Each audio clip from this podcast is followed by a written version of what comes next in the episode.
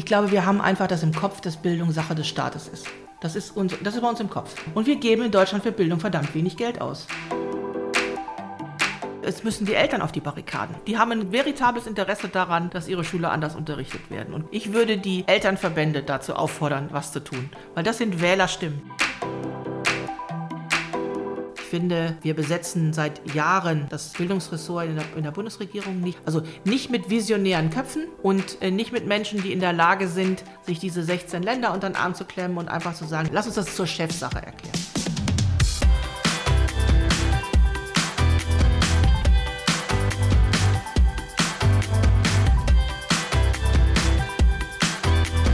Herzlich willkommen zu Tabula Rasa, dem Podcast zur Zukunft der Bildung. Unser Gast ist heute Dr. Anja Hagen.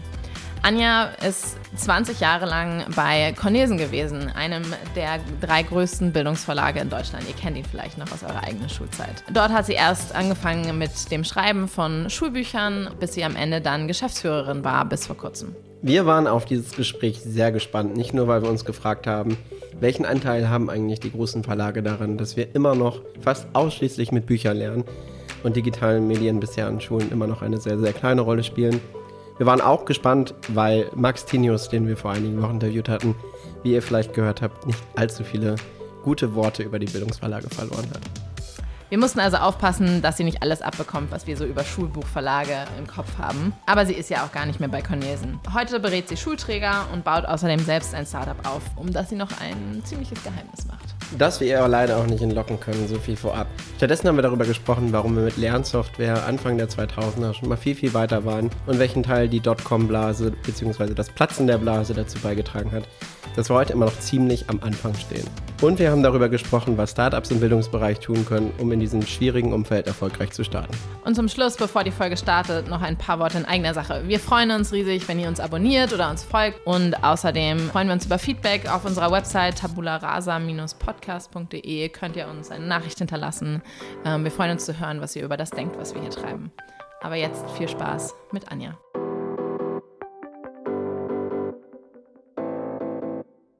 Anja, ähm, du hast deinen beruflichen Werdegang damit begonnen, ganz klassisch Schulbücher ähm, zu entwickeln. Wie blickst du auf diese Zeit zurück? Oh, das äh, gute Frage. Ich habe ähm, das ja 20 Jahre lang gemacht und äh, beziehungsweise den Anfang davon. Ähm, und ich habe unglaublich viel gelernt. Also ähm, eine Wahnsinns-Hochachtung vor Lehrern, die so jeden Tag vom, ähm, vom Unterricht stehen und die mit denen ich ja viel als Autoren zusammengearbeitet habe. Vor allen Dingen für Lehrer, auf die nicht so viel geachtet wird wie Grundschullehrer, Förderschullehrer, Hauptschullehrer, weil das ein Knochenjob ist. Ähm, ansonsten habe ich viel darüber gelernt, welcher Wert, und damit meine ich, wie viel Arbeit, wie viel Gehirnschmalz, Herzblut in so einem Ding wie einem Schulbuch steckt, das niemand so richtig mag.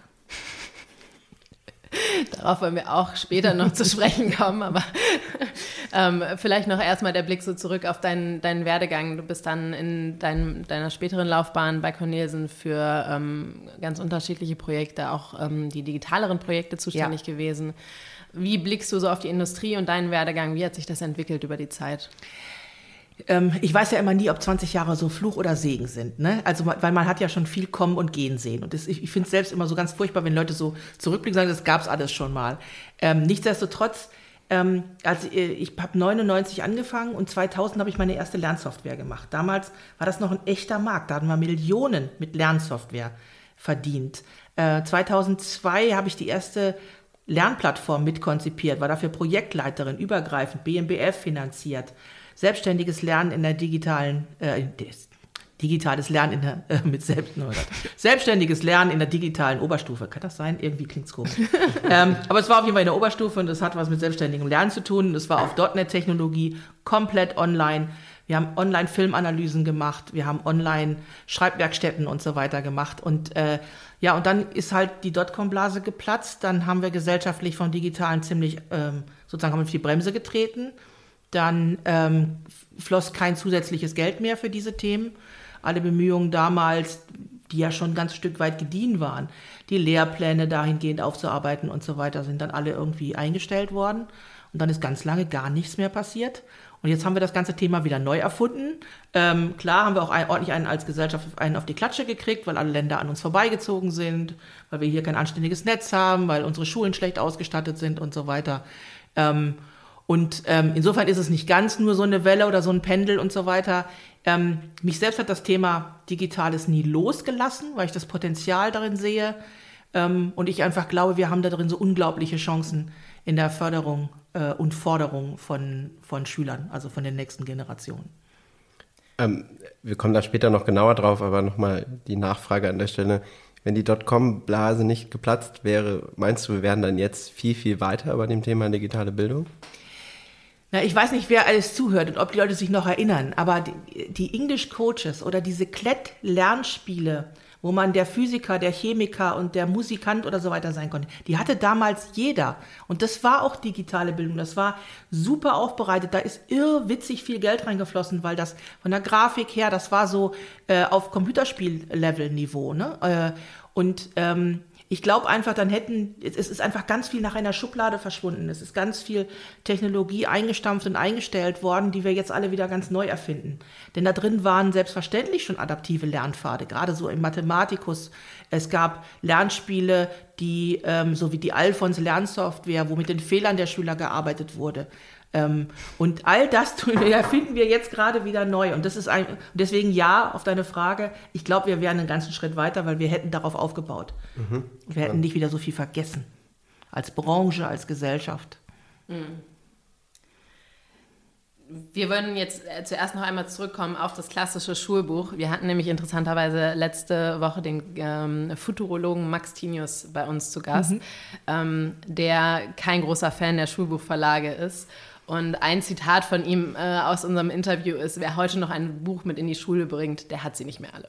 Wie, was würdest du ihm entgegnen? Na, ich glaube, ich habe vorhin schon gesagt, ich habe jahrelang an Sachen gearbeitet, die kein Mensch mag, nämlich Schulbücher.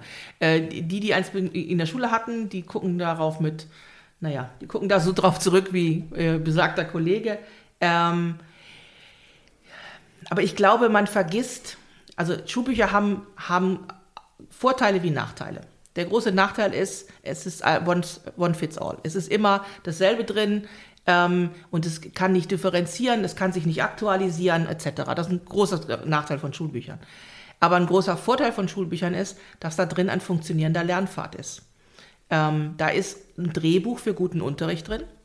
Ein Lehrer, der sich nicht vorbereitet oder nicht vorbereitet wurde, denn wir reden auch über Quereinsteiger, findet da drin einen funktionierenden Lernpfad und ein Drehbuch für guten Unterricht. Immerhin das. So. Äh, es ist also etwas, so eine Art Gerüst, so habe ich es immer betrachtet, an das man das andere Dinge andocken kann. Und ja, es funktioniert immer. Ja, es sei denn, es ist in den Regen gekommen oder der Kakao ist drüber gegossen worden. Ähm, es bedarf keiner weiteren Technologie zum Einsatz. Man kann es hervorragend mobil nutzen. Also in die eine Tasche, in die andere Tasche stecken und so weiter. Ähm, also ich würde es nicht gänzlich verdammen, weil da, wie gesagt, eine Menge Know-how und auch Erfahrungswissen drin ist. Ähm, man muss es einfach, also muss es definitiv anreichern, weil äh, die Kontextualisierung, Aktualisierung ist ein großes Problem. Ja? Und um Schüler zu catchen, brauche ich Dinge, die sie interessieren. Und die sind halt jeden Tag auch mal was anderes und die sind von Jahr zu Jahr sind das andere Themen. Ähm, und ich brauche natürlich mehr Differenzierung nach oben und unten und das ist in einem Schulbuch extrem schwer zu leisten. Ähm, eine Sache, mit der ich bei Schulbüchern immer so Bauchschmerzen habe, ist so die Tatsache, dass, wenn ich es richtig verstehe, wenn es einmal geschrieben ist und genehmigt ist, es im Prinzip für ganz viele Jahre so bestehen bleiben muss. Ich habe mal gehört, über zehn Jahre. Ja. Ähm, was natürlich, wenn man sich anschaut, was in zehn Jahren passieren kann, relativ kritisch ist. Ja, aber das liegt nicht am Schulbuch, das liegt am Geld, das dafür ausgegeben wird. Also, ähm, wenn ein neuer Lehrplan kommt, dann muss das, wird das Schulbuch dazu passend gemacht. Dann wird es akkreditiert beim Kultusministerium, dann kommt es in einen Katalog und in dem Moment müssen die Schulbuchverlage unterschreiben, dass sie daran nichts mehr ändern. Solange diese Be äh, Bestellnummer im Katalog steht, darf man Rechtschreibanpassungen machen und vielleicht mal ein paar Anpassungen von Daten. Aber man muss versprechen, dass alle Ausgaben dieser Bestellnummer im Unterricht nebeneinander verwendet werden können. Da kann ich keine Seiten austauschen. Da habe ich sogar Schwierigkeiten, wenn ich mal ein Bild austausche. Ähm, und äh, das, wie gesagt, liegt daran, weil man die Investition in den, die kauft, diese, dieser Schulbücher, die gehen in die Laie, ähm, über zehn Jahre nicht, nicht wieder tätigen will und man nur Nachbestellungen machen will. Besagtes Buch, über das ein Kakao läuft oder so. Das wird dann nachbestellt, aber ansonsten will man die gerne so behalten. Wir geben einfach relativ wenig Geld für solche Sachen aus und deswegen müssen die so lange halten. Ähm, so, ähm, ja. dass das ein Problem ist, ist äh, völlig d'accord. Du hast ja jetzt zwei Dinge genannt. Eigentlich Punkt eins, ähm, du hast ein existierendes Skript im Schulbuch für guten Unterricht. Was cool ist, auf der anderen Seite ist einer der großen Kritikpunkte ja an der Schule heute, dass eine Gruppe an 30 total unterschiedlichen Menschen den gleichen Pfad durchlaufen und am Ende werden die belohnt, die damit klarkommen mhm. und die bestraft, sage ich mal in Anführungszeichen, die damit nicht klarkommen, mhm. vielleicht auch, weil sie aus einem äh, familiären Hintergrund äh, kommt, wo sie nicht so sehr gefördert werden oder wo Bildung nicht so priorisiert wird. Ähm, der zweite Punkt, ähm, Schulbücher veralten ja immer mehr und immer schneller, weil wir in einer Zeit leben, wo sich immer mehr, immer schneller verändert. Heißt das zusammengefasst, dass wir uns jetzt eigentlich mit viel, viel mehr Druck von Schulbüchern verabschieden müssen, weil Technologie, digitale Technologie beide Probleme ja aushebeln könnte? Ähm, ich würde dir widersprechen, was das Thema Lernpfad angeht. Ich glaube, dass es gut ist, einen funktionierenden Lernpfad wie so eine Art roten Faden Grund zu legen. Genauso wie es ja Wanderwege gibt, äh, wo klar ist, äh, den können alle gehen. Und dann gibt es noch welche mit äh, höherem Schwierigkeitsgrad. Äh, aber dass es einen gibt, äh, der auf jeden Fall funktioniert und wo man auf jeden Fall da ankommt, weil Wissen aufeinander aufbaut. Ja, wir, wir gucken immer so auf, äh, auf äh, Schüler oder ähm, Lerner, die ja schon ein gewisses, die gewisse Reife haben und die ein gewisses Vorwissen haben, auf das sie andocken können und deswegen sich ganz viel selbst beibringen können. Hervorragend. Aber bis die da sind, ähm, muss, muss das Gerüst, muss dieses Lerngerüst sukzessive aufgebaut werden. Und Lernen funktioniert, indem Dinge, äh, also wie soll ich sagen, Wissens- oder Bausteine, Lernbausteine, Kompetenzen aufeinander aufgebaut werden, in eine bestimmte Reihenfolge gebracht werden. Und das kann, mit, kann, kann ein Schulbuch oder kann der Inhalt in einem Schulbuch, lass uns so reden, äh, gut leisten.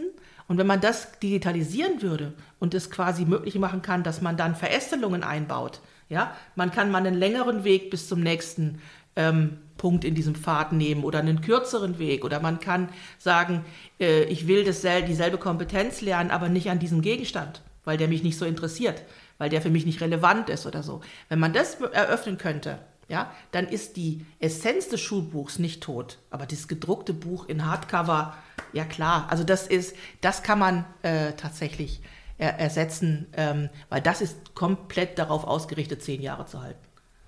Was du ja beschrieben hast, ist adaptive Lernsoftware. Und das ist ja ein Produkt, was es heute schon gibt.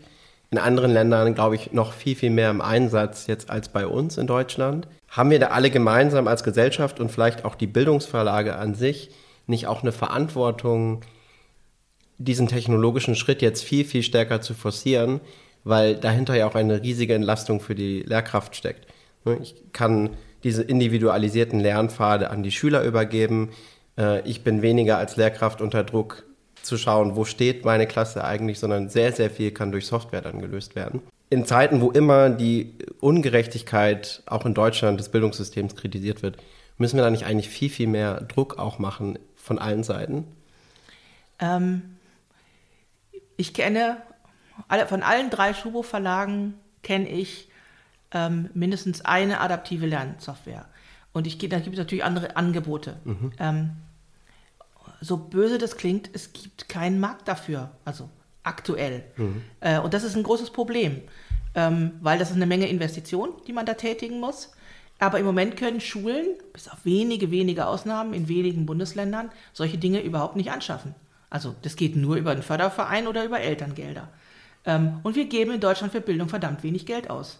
Das kann man, also es ist einfach so im internationalen Vergleich. Äh, wir, wir, geben in Deutschland knapp 5% unseres Bruttosozialprodukts für äh, Bildung aus. Das ist knapp über dem OECD-Durchschnitt. Ja, es gibt Länder, die geben 10% und mehr für Bildung aus. Und da ist es komplett normal, dass der Staat nicht alles bezahlt, sondern dass man als Privatmensch, wenn man seine Kinder fördern will, mehr Geld in die Hand nimmt. Ja, wir haben einen großen Nachhilfemarkt, aber in Medien wird wenig, wenig Geld investiert. Ähm, und das ist ein Unterschied. Bleiben wir bei Amerika, wo, wo, ein, wo ein Tool wie Dreambox, was quasi äh, ähm, adaptives Lernen in der Mathematik wirklich par excellence macht, äh, sowohl von Schulen angeschafft werden kann, als eben auch in weiten äh, Teilen von Eltern gekauft wird. Und dann ist ein Markt da und ein Markt, ne, so funktioniert nun mal unser Wirtschaftssystem, forciert dann eben auch weitere Innovationen. Fass doch nochmal zusammen, woran liegt das, dass wir als eines der führenden Industrieländer global für Bildung so wenig Geld ausgeben? Ich glaube, wir haben einfach das im Kopf, dass Bildung Sache des Staates ist. Das ist, uns, das ist bei uns im Kopf. Also wenn man Eltern fragt, äh, also die, die jetzt nicht Hardcore Nachhilfe äh, machen, äh, und das machen sie ja meistens immer nur so vor Prüfungen. Und das ist auch ganz oft, damit sie es selber nicht machen müssen. Ähm, aber ansonsten ist es Aufgabe unserer, unseres Schulsystems. Wir haben ähm, aus dem gleichen Grund, und nicht, dass ich das beklagen will, aber aus dem gleichen Grund relativ geringe Anteil an Privatschulen, weil wir der Meinung sind, Bildung ist staatliche Aufgabe. So. Was ja aus Sicht der Chancengleichheit auch Total. richtig ist, aber für, ein, für innovative Unternehmen und innovative Produkte es einfach wahnsinnig schwierig macht, sich am äh, Markt zu etablieren. Naja, und wenn es dann so ist, dann muss quasi staatlicherseits auch Geld für Digitales ausgegeben werden können. Und Digitales ist halt nicht immer so berechenbar. Ja, weil da kann man nicht eine Investition auf zehn Jahre planen, wie man das mit Schulbüchern tut. Das kann man nicht äh, europaweit ausschreiben, so wie man es mit Schulbüchern tut. Das, da sind die ganze Infrastruktur momentan der Bildungsfinanzierung, ähm, der Beschaffung von, von die, äh, Bildungsmedien ist komplett auf Bücher ausgelegt. Und solange man dieses, dieses Ökosystem nicht ändert, ähm, ist es ganz schwer für, den, für, für ein gutes Angebot, sich dort durchzusetzen. Mhm. Weil das findet keinen Markt. Es findet, also es findet Interessenten, es findet mal einen Lehrer, der sagt, ja, die fünf Euro gebe ich aus und das mache ich mit meinen Kindern oder äh, ich kann irgendwie meine Eltern überzeugen. Aber ähm, das ist kein Flächenbrand, das ist nur so ein Strohfeuer. Mich würde deine Vision für den Klassenraum der Zukunft interessieren. Also wenn, wenn du jetzt auch vielleicht mit dem Hintergrund der Bildung, Bildungsverlage in den Klassenraum in, sagen wir mal, zehn Jahren schaust, wie sieht der aus? Ähm, ich bin ja ein furchtbarer Pragmatiker. Äh, deswegen, äh, ich möchte jetzt auf die Frage möchte ich zweiter antworten. Was würde ich mir wünschen und was glaube ich, was passiert? Ähm, weil das macht es für mich leichter. Ähm, was ich ich sage nämlich erstmal, was glaube, was passiert. So viel wird sich nicht ändern. Das ist das, was ich glaube, was passiert. Es gibt nicht wirklich Anzeichen für irgendwas Disruptives oder wo wir uns als Gesellschaft mal hinsetzen und überlegen, was für eine Bildung brauchen wir denn für unsere Zukunft. Wir wissen ja nicht mehr, wie unsere Zukunft aussehen soll und davon können wir auch kein Bildungskonzept ableiten. Wir täten gut daran, das zu tun, meine persönliche Meinung. Ähm, und aber das, äh, wir haben äh, wir haben, wir investieren nicht genug in Lehrerfortbildung. Wir haben keine neue Einstellungswelle, so dass man glauben könnte, die junge Generation wird es jetzt rocken an den Schulen. Äh, wir haben Lehrermangel. Wir werden äh, in die Schulen einstellen müssen, wer nicht bei drei auf den Bäumen ist, um überhaupt unsere Kinder unterrichtet zu kriegen. Das Ganze ist absolut hemmend für pädagogische Invest ähm, Innovation. Und damit meine ich nicht, dass die Leute nicht alle einen guten Job machen werden, sondern oder versuchen werden, einen guten Job zu machen. Aber es ist nicht, äh, es ist nicht dieser, dieses Momentum da, was sich da aufbaut. Die, der Digitalpakt ist eine, ist eine Anfangsinvestition. Wie überhaupt die ganze Infrastruktur nachher gewartet, supportet, gepflegt werden soll, ist vollkommen unklar. Äh, die Kommunen werden das kaum leisten können. Und das meine ich mit, deswegen ist meine Hoffnung nicht so riesig groß. Was ich mir wünschen würde, und was ich oft sehe, so an, auch an, ähm, ja, an, an, an den sogenannten Leuchtturmschulen oder so, ist tatsächlich, dass Schulen angeregt durch Digitale, aber nicht alleine dadurch, sondern wirklich von einem anderen Lernkonzept her diesen 45 Minuten Unterricht aufbrechen und stärker in Projekten arbeiten werden. Also im Sinne von Tasks ihren Schülern zu stellen, die dann gelöst werden müssen und für diese Lösung dieser Task muss Wissen her, muss, muss, muss äh, müssen Dinge recherchiert, erarbeitet, gelernt werden, sodass dies, dieses Wissen besser kontextualisiert und Leute eben verstehen, ah, alles klar, dafür brauche ich das, ne, um ein Problem zu lösen. Weil am Ende muss alles, was wir tun, dafür dienen, dass wir Probleme lösen, lösen können. Und wenn man dann es noch schafft, ähm, und das finde ich das Tollste an all den Tablets dieser Welt, dass es, weil es Produktionswerkzeuge sind, äh, die man den Schülern in die Hand gibt. Wirklich sagt, drück dich damit aus. Ja? Und ob es ein Podcast wie dieser ist oder ob es ein Film ist oder ob es eine PowerPoint ist oder ob es was so programmiert ist oder ob es Musik komponiert ist, lern dich auszudrücken und das in dieser Kombination Task und äh, sich selbst ausdrücken. Das würde ich mir wünschen. Das sieht man auch schon hier und da. Aber da, wenn das noch ein bisschen stärker zunimmt, das wäre mein Wunschklassenraum für zehn Jahre. Ich würde an beides nochmal andocken, an deine Realo-Brille und an deine Wunschbrille.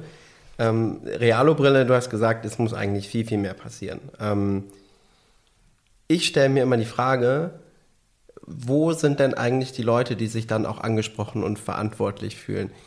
Wir waren jetzt gerade vor ein paar Wochen äh, auf, einem, auf einer Konferenz, auf einer Bildungskonferenz, wo wirklich alle politischen Ebenen in Podiumsdiskussionen saßen und alle haben immer genickt, ja, es muss mehr passieren.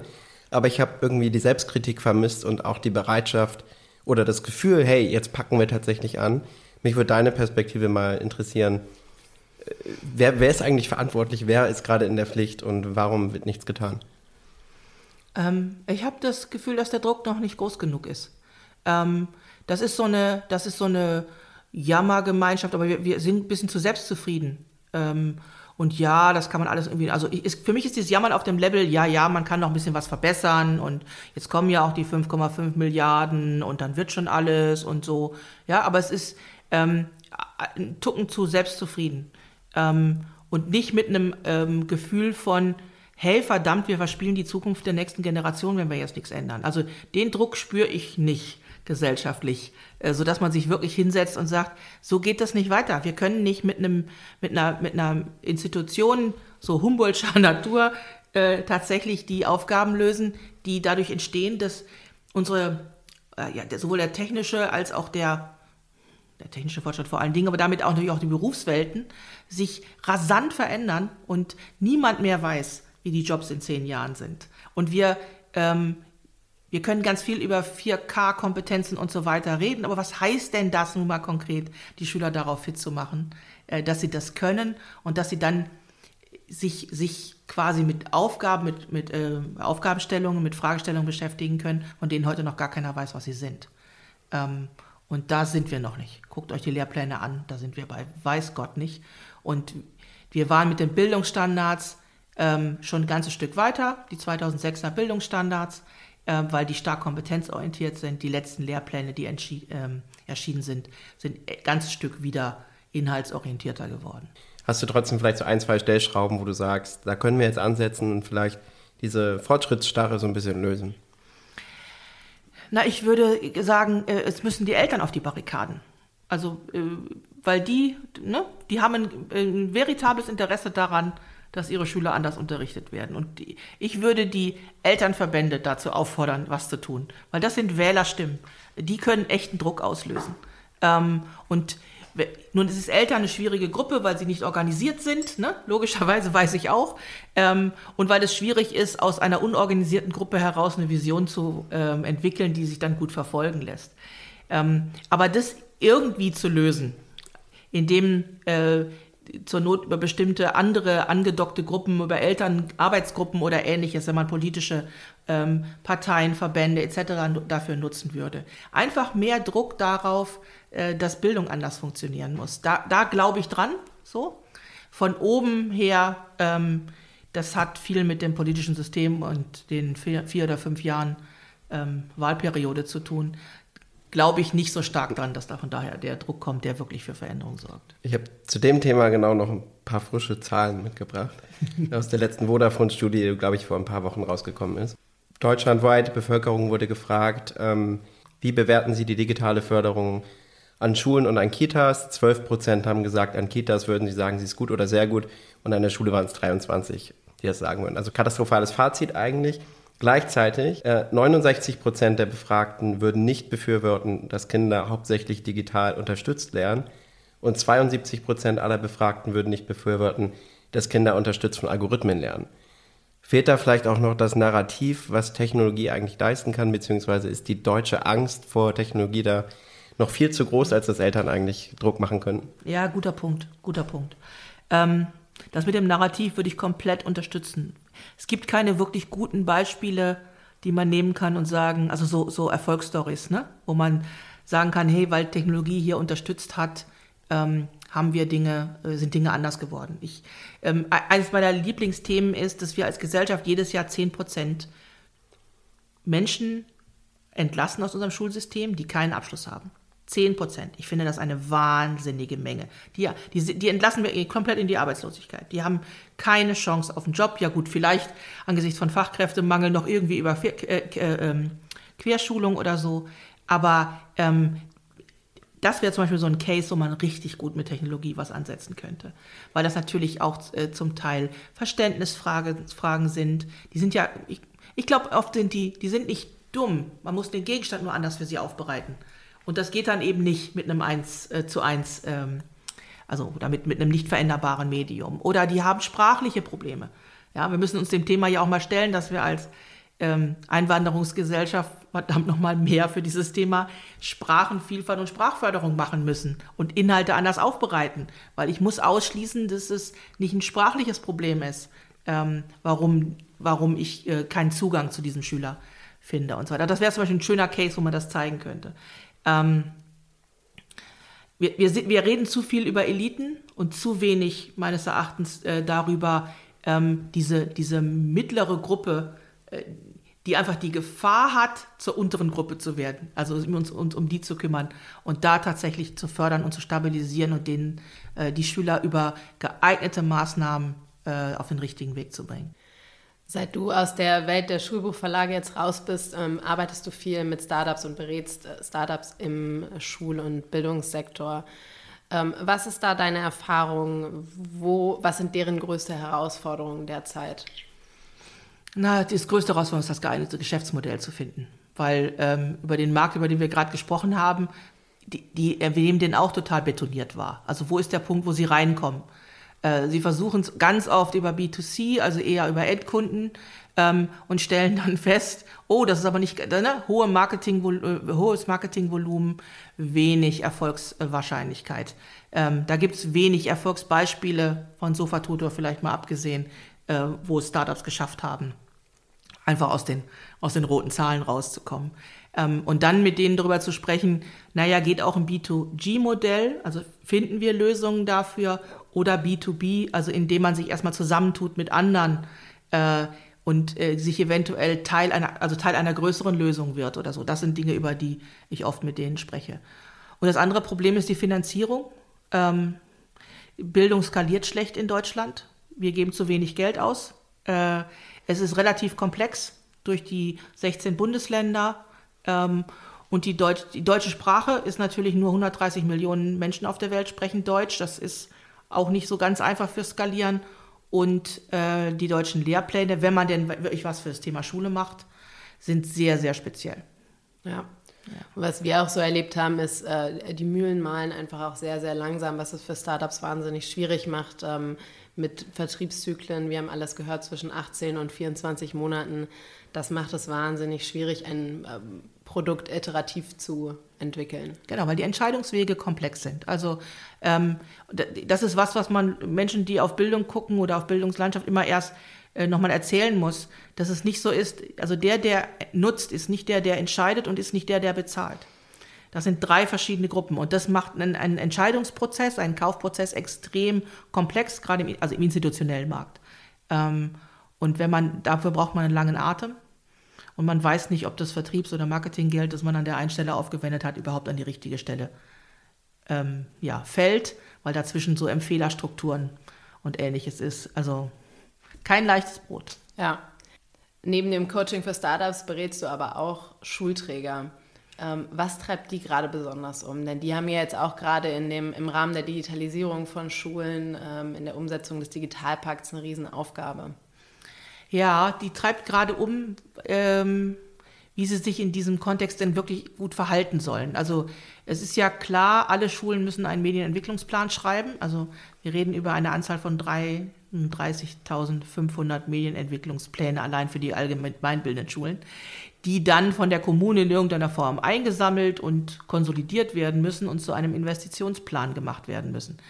Ähm, und die Frage ist, lassen Sie das laufen oder gehen Sie da eher in den Lead? Äh, geben Sie Dinge vor oder lassen Sie alles sozusagen bottom-up kommen? Ähm, was ist eigentlich Ihre Rolle zukünftig in dem ganzen Spiel? Und äh, die einen oder anderen haben dann schon kapiert, oh, Wartung und Support wird überhaupt nicht über den Digitalpakt gefördert. Das heißt, das, der eigentliche Spaß fängt ja an wenn das Geld für diese Einstiegsinvestition geflossen ist, das heißt, wenn ich nicht vorne bei der Investition auch rahmend wirke, also wenn ich nicht mit Vorgaben mache, wenn ich nicht dafür sorge, dass da eine pflegefähige Infrastruktur in den Schulen ähm, passiert, dann habe ich hinterher ganz große Folgeprobleme. Ähm, aber das haben noch nicht alle Kommunen sozusagen bis zum Ende durchdacht. Haben sie die richtigen Leute in ihren Kommunen, die das überhaupt steuern äh, können? Ähm, das treibt die gerade um. Die werden von Hardwareherstellern zugeschüttet, im Moment äh, mit äh, Veranstaltungen, Marketingmaterial etc., weil alle wollen an die Kommunen Hardware verkaufen. Ähm, also auch zu Recht, kann man alles machen. Ähm, aber äh, das bedeutet für die Kommunen natürlich auch, sie wissen, überhaupt, sie wissen überhaupt nicht, was davon sie eigentlich nehmen sollen, äh, was Sinn macht, was nachhaltig ist äh, und was ihnen keine Probleme in zwei Jahren bereitet. Das heißt, da setzt ihr mit der Beratung an, ähm, an in der Konzeptionierung dieser. Genau, also weil das, was wir tun, ist diese Kombination aus Pädagogik und Technik. Weil ähm, im, in dem Digitalpakt, äh, in dem Förder- äh, oder in der Verwaltungsvereinbarung steht sehr gut drin, dass Pädagogik vor Technik geht. Und das ist auch richtig so. Also die Schule muss sagen, ne, wo sie hin will. Und Technik ist ein Instrument dazu. Es soll das befördern, da wo die Schule hin will. Und die Schule soll nicht sagen, ich will Tablets, sondern ich will ähm, mehr, äh, dass die Schüler selbst recherchieren und deswegen brauche ich Tablets. So, also vielleicht nicht das beste Beispiel, aber in dieser Reihenfolge.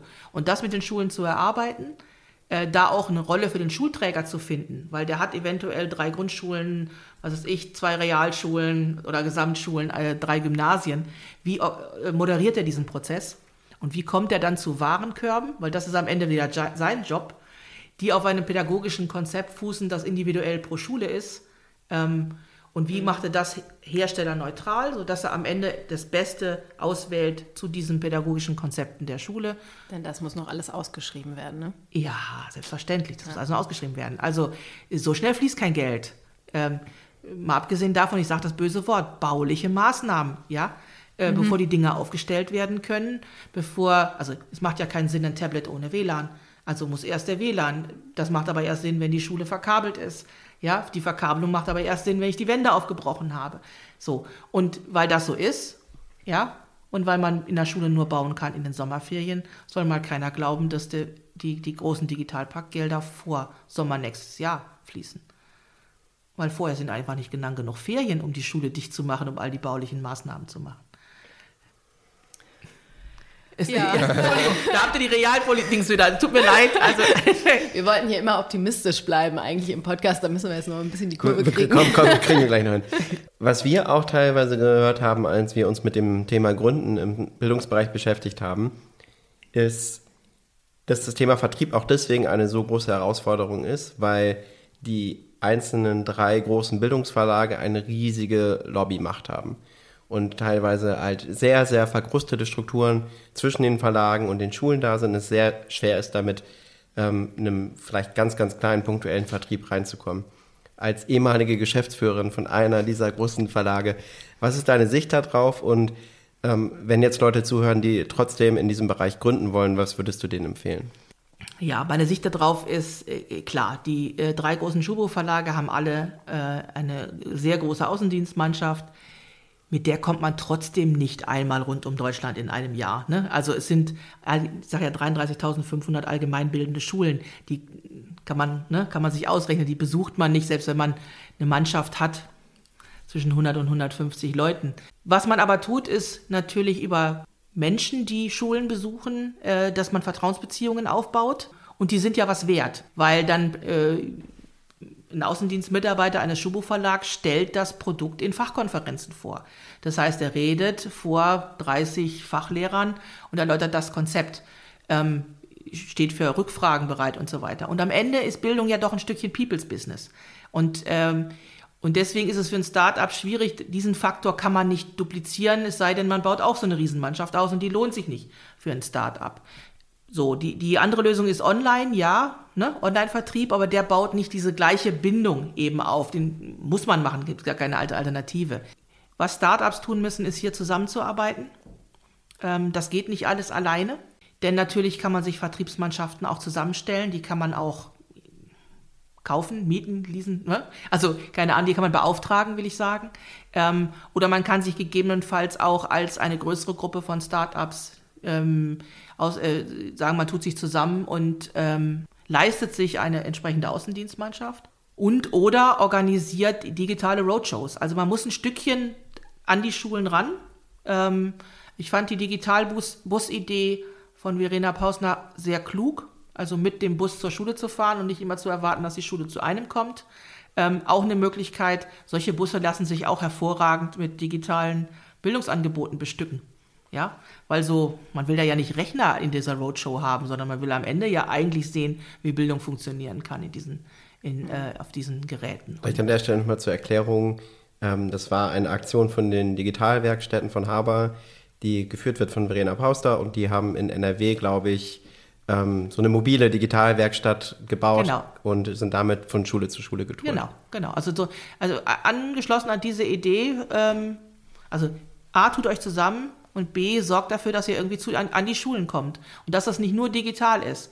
Weil das setzt voraus, dass eure Kunden so digital sind ähm, wie beim Online-Banking, da sind sie nicht.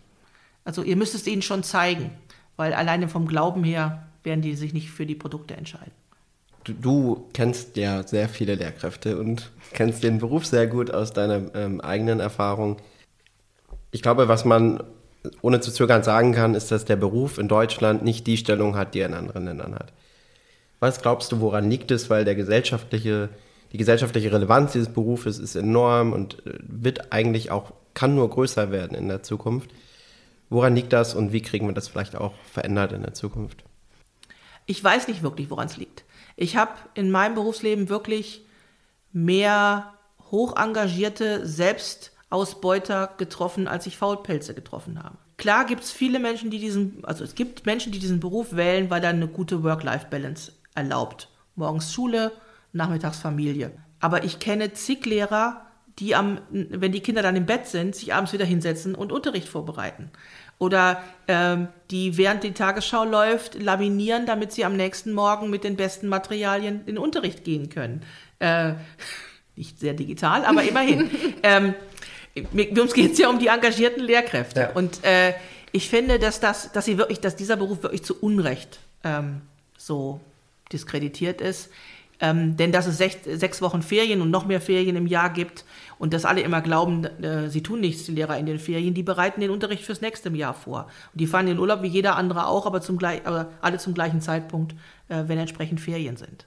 Ähm, ich finde, das äh, muss sich jeder mal, der auf Lehrer schimpft, äh, sagen, das ist, äh, weil ich das immer so vergleiche, das ist quasi wie ein Schauspieler, der hat achtmal am Tag Premiere vom anspruchsvollsten und kritischsten Publikum, das es gibt. Ja, da sitzen Schüler. Und jeder, der einen zu Hause hat, der weiß, was es bedeutet, vor dem vorzuturnen. Ähm, und das achtmal am Tag in acht verschiedenen Stunden. Und das ist nicht leicht. Und äh, wenn man dann wirklich sagt, ich, äh, meine Motivation kommt daher als Lehrer, ich will dieses Leuchten sehen, ich will diesen Aha-Moment sehen, dann ähm, tun die wirklich alles dafür, um das zu erreichen.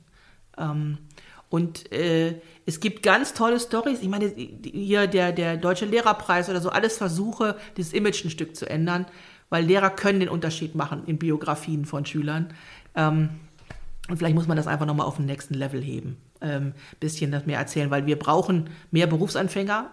Ähm, und es ist sicherlich ein Problem mit äh, der mangelnden, ähm, ja, mangelnden Lehrer, die wir haben, dass dieser Job nicht attraktiv genug ist. Wir würden dann zu unseren berühmten Abschlussfragen kommen, die wir jedem Gast in der Form stellen. Die erste Frage ist, mit wem würdest du gerne mal über Bildung diskutieren und was würdest du die Person fragen? Ich würde gerne mal mit der Bundeskanzlerin über Bildung diskutieren, weil ähm, ich würde sie gerne fragen, warum Bildung nicht mehr Chefsache ist. Und, und nicht um den Föderalismus zu übersteuern, sondern einfach zu sagen, wenn man einen Verständigungsprozess, einen gesellschaftlichen anstoßen will, muss das top-down passieren. Da muss jemand dahinter stehen. Ja, und dann muss es, dann muss das Ganze eine Marke kriegen. Und dann muss man alle an einen Tisch holen, aber es braucht, es braucht einen äh, visionären Geist an einer zentralen Stelle, der dann in der Lage ist, die anderen zu bündeln. Und äh, ich finde, ähm, wir besetzen seit Jahren das äh, Bildungsressort in der, in der Bundesregierung nicht, also nicht mit visionären Köpfen, sage ich mal so, und äh, nicht mit Menschen, die in der Lage sind, sich diese 16 Länder unter den Arm zu klemmen und einfach zu sagen, lass uns eine Interessensgemeinschaft bilden und lass uns für dieses Thema Bildung, ähm, lass uns das einfach aufladen, lass uns das, ähm, ja, lass uns das zur Chefsache erklären. Ja, also äh, analog zu No Child Behind oder Connect Ed oder irgendetwas, was es ja, ne, das waren Präsident, Präsidentenprogramme äh, in den Vereinigten ja. Staaten. Äh, da konnte dann auch keiner dran vorbei. Ich hoffe, Anja Karliczek hört unseren Podcast und nimmt sich das für die zweite Hälfte der Legislaturperiode noch zu Herzen. Die zweite Abschlussfrage ist, was möchtest du in deinem Leben noch lernen? Richtig gute Lernfilme produzieren, Sketchnotes zeichnen, weil das finde ich toll, wer das kann. Ähm, und einen Roman schreiben. Uh, worüber? Keine Ahnung. Ich habe Germanistik studiert.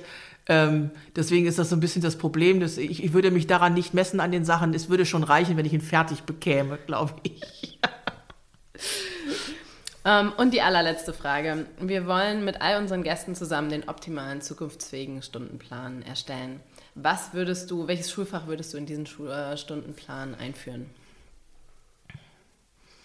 Oh, ich hoffe, das ist nicht zu langweilig, aber ich würde definitiv sagen, sowas wie Lebensertüchtigung.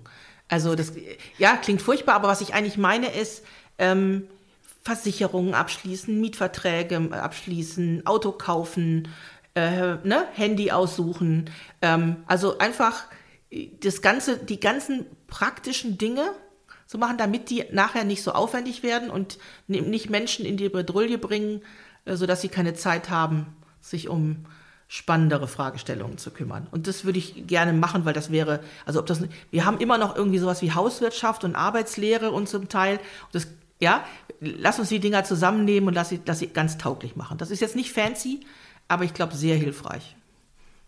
Vielen Dank. Vielen Dank. Ähm, Du hast einige spannende Sachen vor. Du bist jetzt bei Cornelsen raus, ohne jetzt zu viel zu verraten. Dafür wünschen wir dir natürlich viel Erfolg. Danke. Äh, für alle, haltet die Augen offen.